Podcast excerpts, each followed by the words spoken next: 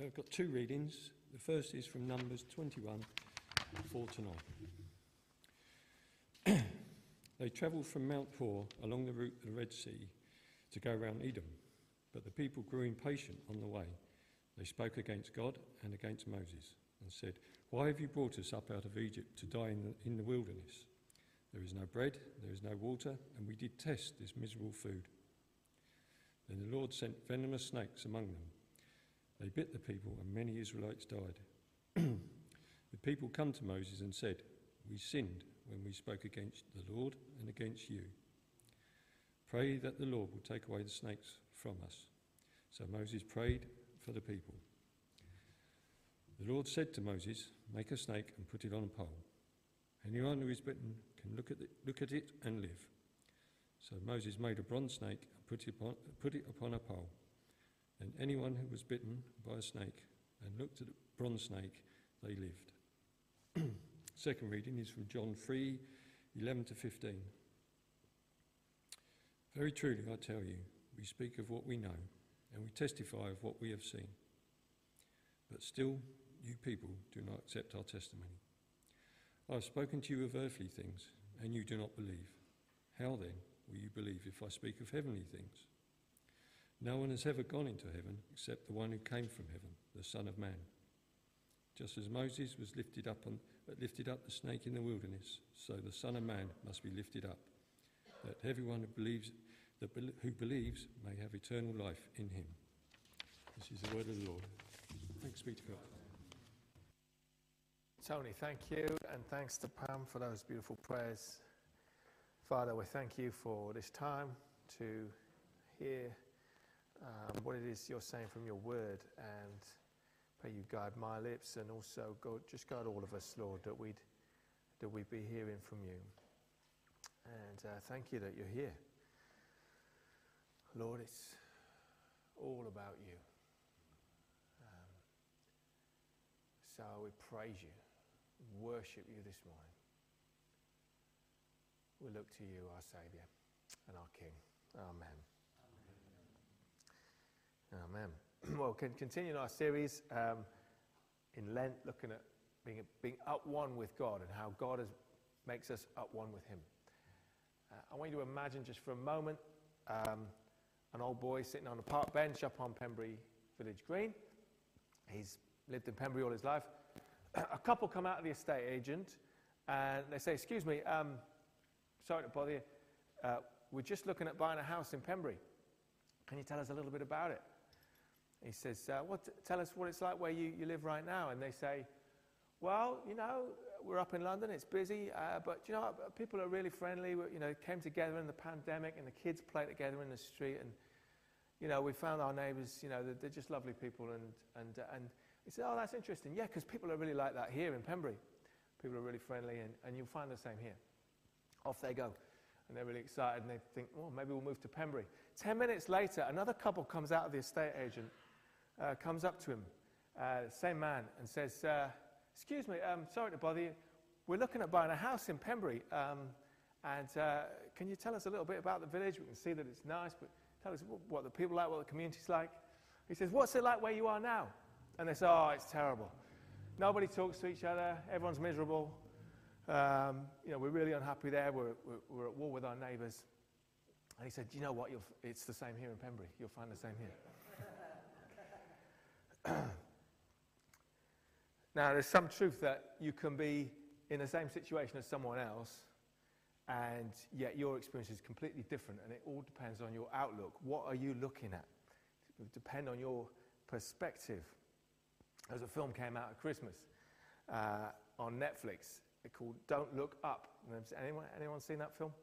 And um, it's basically uh, two astronomers see that there is a comet heading for planet Earth. And it's going to hit planet Earth in six months' time and basically wipe out the whole of the human race. Obviously, they're very alarmed about this, and they end up being able to get an audience with the president of the United States. But the President of the United States doesn't really want to know about a comet because she's more worried about her opinion polls and the midterms or whatever. So they say, well, let's keep it under wraps for now. And uh, so then they go to a news channel and they end up on a news show and they say, and finally, there's some astronomers and they've got a nice little story for us. They say, we're all going to die. And they say, oh, and anyway, in other news, no one wants to know. And uh, so they get frustrated. So they launch this campaign saying, just look up. There is a comet heading for planet Earth and we're all going to die. And uh, a lot of people just too distracted. They're on social media. And then the president organizes a, a reverse campaign saying, don't look up. don't look up because they're just trying to scare you. Get on with your life. Everything's going to be fine. We're the United States. Everything's going to be fine. I want to ask you, are you looking up? What are you looking at? Because there's a voice that will tell you, don't look up, just look down. Look at yourself. But God is saying, look up. In the book of Numbers, um, it, it, you've got people and they're all in the same boat. It's a community. They're all traveling through the wilderness. They've been delivered from slavery in Egypt, and God has promised He's going to take them to the promised land, but they're all together in the desert, in the wilderness. But they see things very differently depending on who they are. Moses, Aaron, his family, Joshua, Caleb, perhaps one or two others, if you ask them what God was doing, what's happening, they say, Well, it is tough. We're in the wilderness, having a hard time. We're on a journey. But God has freed us from slavery in Egypt. You wouldn't believe what God did. He's actually parted the sea. You ever seen that? he parted the sea for us. He did amazing miracles in Egypt, and we're free from slavery. Now, it is quite tough in the desert, but God has promised He's going to take us to the promised land. That would have been their take on it. But most of the other people were like, oh, it's rubbish. In the wilderness. And that's what they say here. They come to Moses and to God, and they moan and they groan and they complain. And they say, Oh, why have you brought us out here into the wilderness to die? Why have you brought us out here? There's no bread and there's no water, and we detest this miserable food. Now, who here likes food? I like food. We're watching a, a program with Stanley Tucci, the uh, actor, and he's going around Italy sampling Italian food. And like I'm watching it, like, oh. And, and, you know, and he just goes, you know, I mean, yeah. And you think, oh, I'd love to be eating that pasta. I'd love to be eating the, the pizza they're eating. And we can, can't we? You know, you can eat whatever you want. You know, we had Chinese takeaway last night, didn't we? And um, you know, you can have different meals every night of the week if you want to, um, more so than ever. But what did they have? They have they had the same thing every day. They had manna from heaven, which God had miraculously provided, and they had quail, these little birds that God again miraculously provided. But it was the same every single day. they said there's no bread. Well, that wasn't true. There was bread. They said there's no water. Well, if you read the previous chapter in Numbers, God drew water out of a rock. Might not have been water on a tap, but there was water if you trusted God. They say, Why have you brought us out of Egypt to die in the wilderness? Well, God hadn't brought them out to die, He'd brought them out to live. It all depends on your perspective. At this stage in the history of the people of Israel, their problem was not the Philistines, you know, David and Goliath. Their problem was not the Babylonians who would then take them captive. Their problem was not the uh, Ammonites. They didn't have lots of external enemies yet. There was one or two problems, but it was mostly internal. Do you know sometimes the church, we can think, oh, it's the world out there, it's so anti church, and, you know, we've got so secular and all that. But actually, we do a pretty good job of causing our own problems in the church sometimes.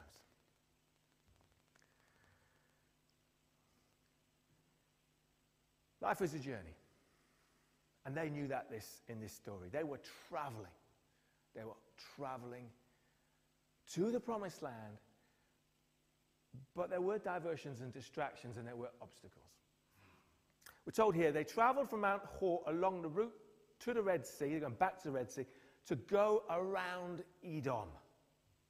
Now, the reason they had to go around Edom was what had happened was Moses had written to the Edomites and said, Can we travel through your land, please? If we eat any of your food, we'll pay you. If we drink any water out of your wells, we will pay you. And the Edomites said, You can't come in. Now, the reason for that was because the Edomites were the descendants of Esau, and they were still cross that Jacob had pulled a fast one on Esau. They hadn't forgotten that, even though it was years and years later. Do you know when we see conflict in our world? It's really helpful to look back at the history books because there's often a reason.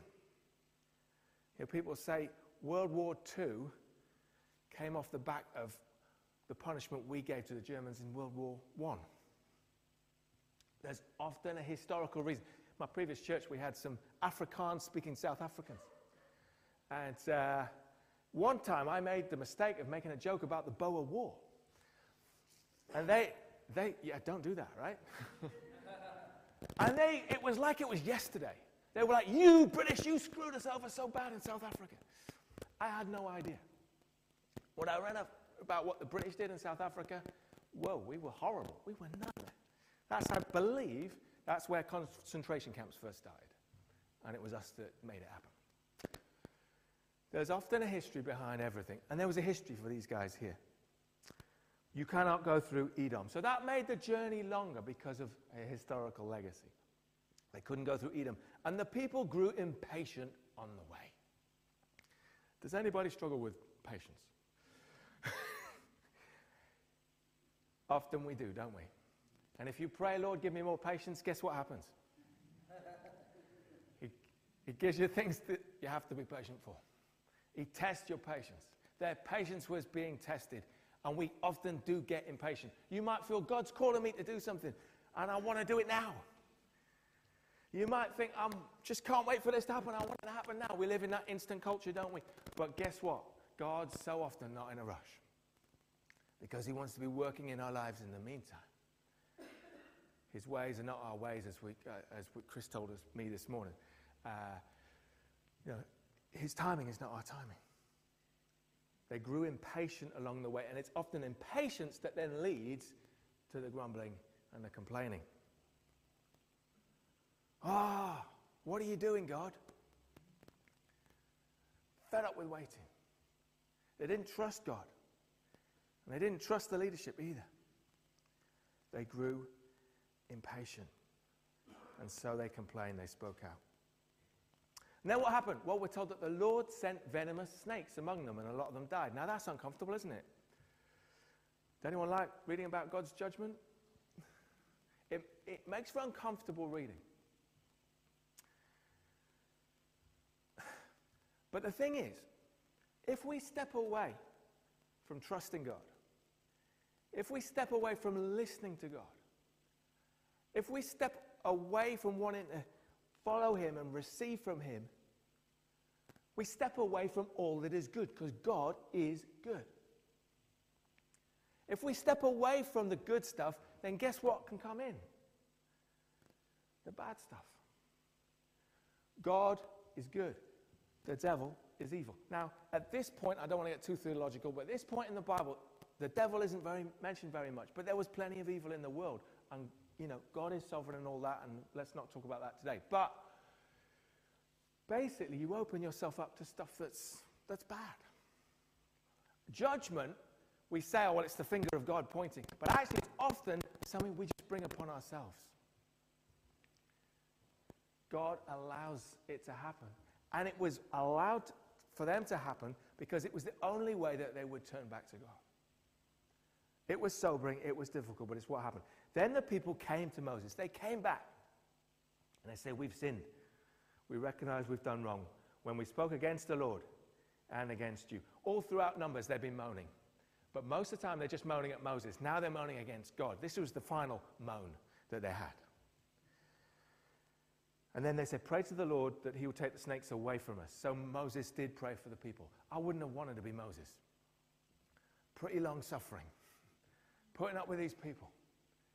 He was a good leader. They still didn't listen to him. And then what happens? God doesn't take the snakes away, actually. But he says something really weird. He says, make a snake. You know, it's um, go down to Hobbycraft, get whatever you need. Make a snake. Put it on a pole, and anyone who is bitten can look at it and they will live.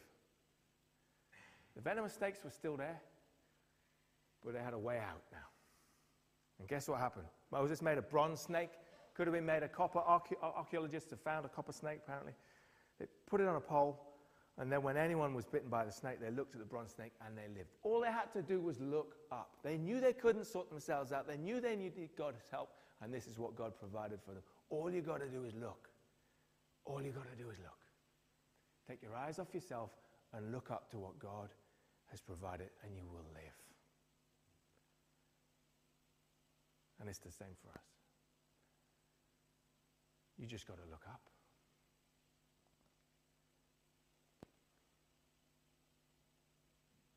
We take our eyes off ourselves and we look up.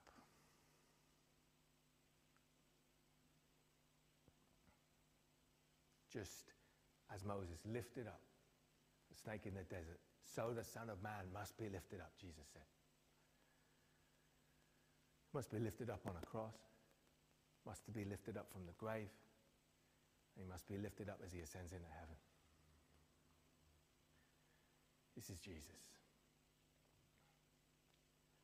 So God is just saying, Look up. Look to him and live.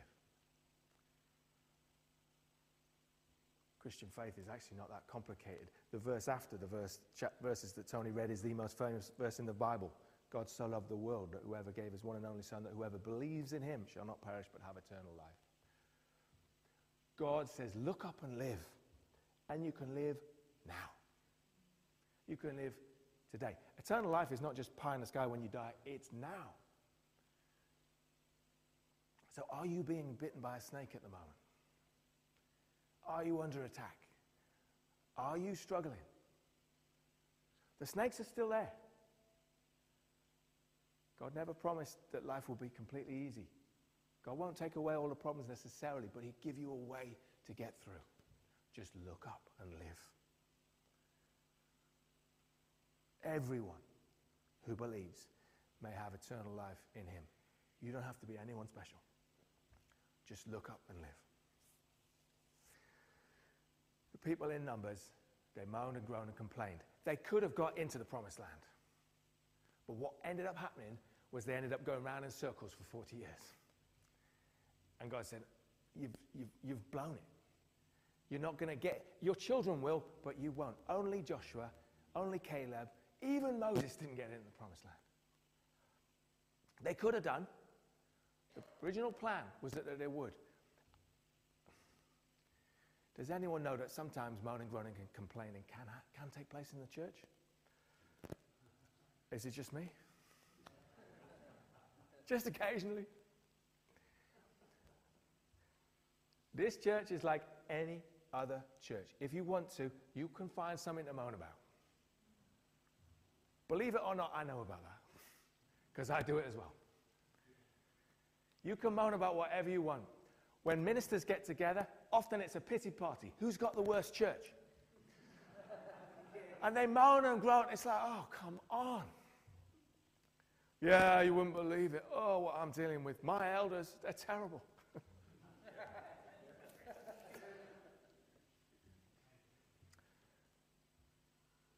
if you want to find something to moan about, go ahead. No, don't go ahead. Think about it. but there's always something to moan about. Even when God's doing stuff, even when God, things are going well. Do you know, God is at work in this church. God is here right now. God is speaking to us. God is calling different people to do different things, and it's from the Holy Spirit. God is here. All we've got to do is look up. You can choose not to, and you can moan and, and just be miserable about it if you like. It's your choice. But God is saying, look up. Let's do that now as we pray. Father, thank you for your presence with us.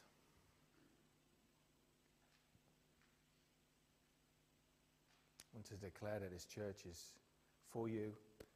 It's all about you.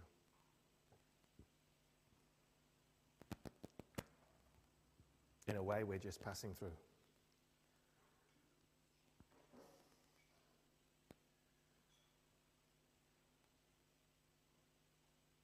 Lord, I'm sorry for the times when I've had a bad attitude, moaned and groaned.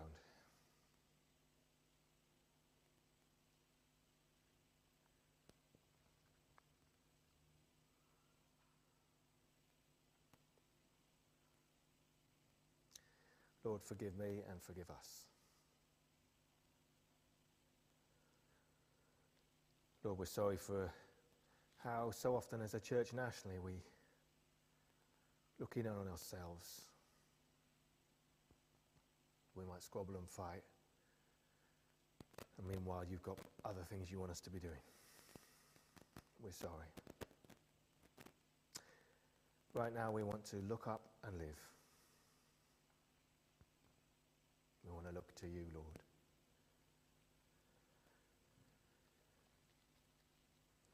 To your leading, Holy Spirit. And we look to you, Jesus, our Saviour.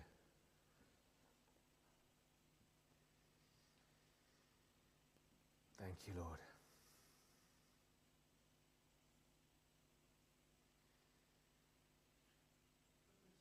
Jesus, bless you and praise you, Father. Hallelujah. Thank you, Lord. Going to invite you to uh, stand. We're going to sing. Uh, we're going to sing When I Survey the Wondrous Cross on which the Prince of Glory died. We're going to got a couple more songs after that, but we'll just see how it goes. And you know, God is here, and He desires to speak to and through His people. So let's just give yourself to God. Look to Him now as we worship. We have this privilege of worshiping. Is anyone glad they can sing? We can sing. Is anyone glad we can come together? Hallelujah. We're free to do that. So let's stand, let's sing. Give your heart to the Lord this morning.